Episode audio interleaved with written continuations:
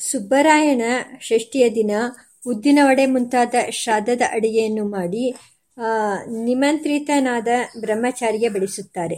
ಅಂದು ಬ್ರಹ್ಮಚಾರಿಗೆ ಮತ್ತು ಯಜಮಾನರಿಗೆ ಇಬ್ಬರಿಗೂ ಏಕಭುಕ್ತ ನಿಯಮವಿದೆ. ಆದ್ದರಿಂದ ಈ ಪರ್ವಕ್ಕೂ ಪಿತೃಕರ್ಮವಾದ ಶ್ರಾದ್ದಕ್ಕೂ ಸಂಬಂಧವಿದೆಯೇ ಸಂಬಂಧವಿದೆ. ಎರಡು ದೃಷ್ಟಿಗಳಿಂದ ಸಂಬಂಧವಿದೆ.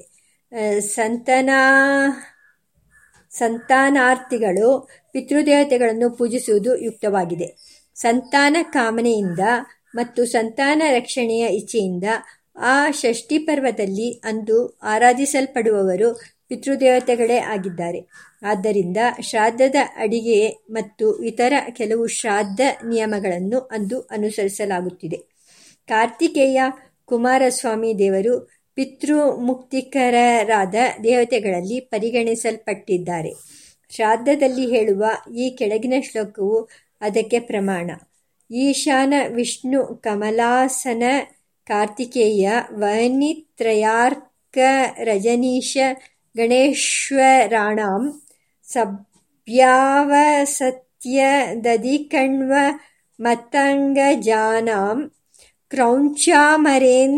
ಕಲಶೋದ್ಭವಕಾಶ್ಯಪಾನಾಂ ಪಾದಾನ್ ನಮಾಮಿ ಸತತಂ ಪಿತೃಮುಕ್ತಿ ಹೇತೂನ್ ಆದ್ದರಿಂದ ಪಿತೃಮುಕ್ತಿಪ್ರದ ದೇವನ ಪೂಜೆಯ ದಿವಸ ಪಿತೃಕರ್ಮದ ವಿಶೇಷ ನಿಯಮಗಳನ್ನು ಅನುಸರಿಸುವುದು ಸಹಜವಾಗಿದೆ. ಶರೀರದಲ್ಲಿ ಕುಮಾರಸ್ವಾಮಿಯ ಸ್ಥಾನ ಯಾವುದು?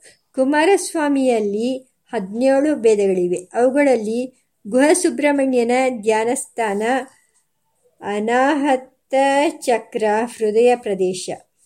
ಪ್ರಮಾಣ ಶ್ಲೋಕ ಚತುರ್ಭುಜಂ ತ್ರಿನೇತ್ರಂ ಚ ಹೇಮರತ್ನ ಕಿರೀಟಿನಂ ಶೂಲವಜ್ರಧರಂ ಸವ್, ಸವ್ಯೇ ವರದಾಭಯ ಮನ್ಯಕೆ ಶ್ವೇತವಸ್ತ್ರಧರಂ ದೇವಂ ಸರ್ವೇಷಾಂ ರಕ್ಷಣೋನ್ಮುಖಂ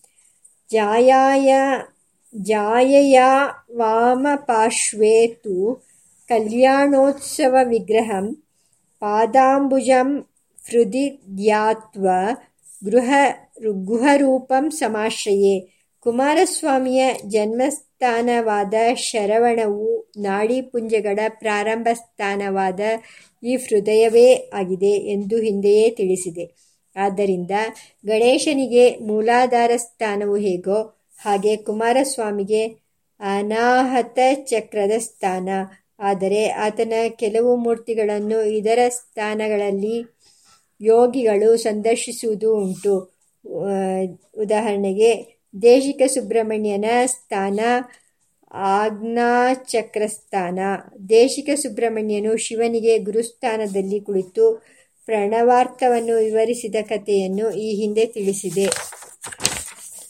ದೇಶಿಕ ಸುಬ್ರಹ್ಮಣ್ಯನ ವರ್ಣನೆ ಷಡ್ಭುಜಂ ಚೈಕವದನಂ ಕರಂಡಮುಕುಟಾನ್ವಿತಂ ಶಕ್ತಿಹಸ್ತದ್ವಯಂ ಚೈವ ಜಪಮಾಲಾಧರಂ ಶಿವಂ ಮಯೂರವಾಹನಾರೂಢಂ ವರಾಭಯಕರಾಂಬುಜಂ ಇತ್ಯೇವಂ ವಿಧಿವದ್ಧ್ಯಾಯೇತ್ ಶಿವದೇವಸ್ಯ ದೇಶಿಕಂ. ಶ್ರೀ ಗುರುಸ್ಥಾನವು ಆಗ್ನಚಕ್ರವಾದ್ದರಿಂದ ಶ್ರೀ ಗುರು ಸುಬ್ರಹ್ಮಣ್ಯ ಸ್ಥಾನವು ಅದಾಗಿರುವುದು ಯುಕ್ತವಾಗಿದೆ. ಪ್ರಸಿದ್ಧ ಸುಬ್ರಹ್ಮಣ್ಯ ಕ್ಷೇತ್ರಗಳು ದಕ್ಷಿಣ ದೇಶದಲ್ಲಿಯೇ ಇವೆ. ಆದ್ದರಿಂದ ದಕ್ಷಿಣ ಭಾರತವು ಸುಬ್ರಹ್ಮಣ್ಯನ ಉಪಾಸನೆಗೆ ವಿಶೇಷವಾಗಿ ವಿಹಿತವಾಗಿದೆಯೇ?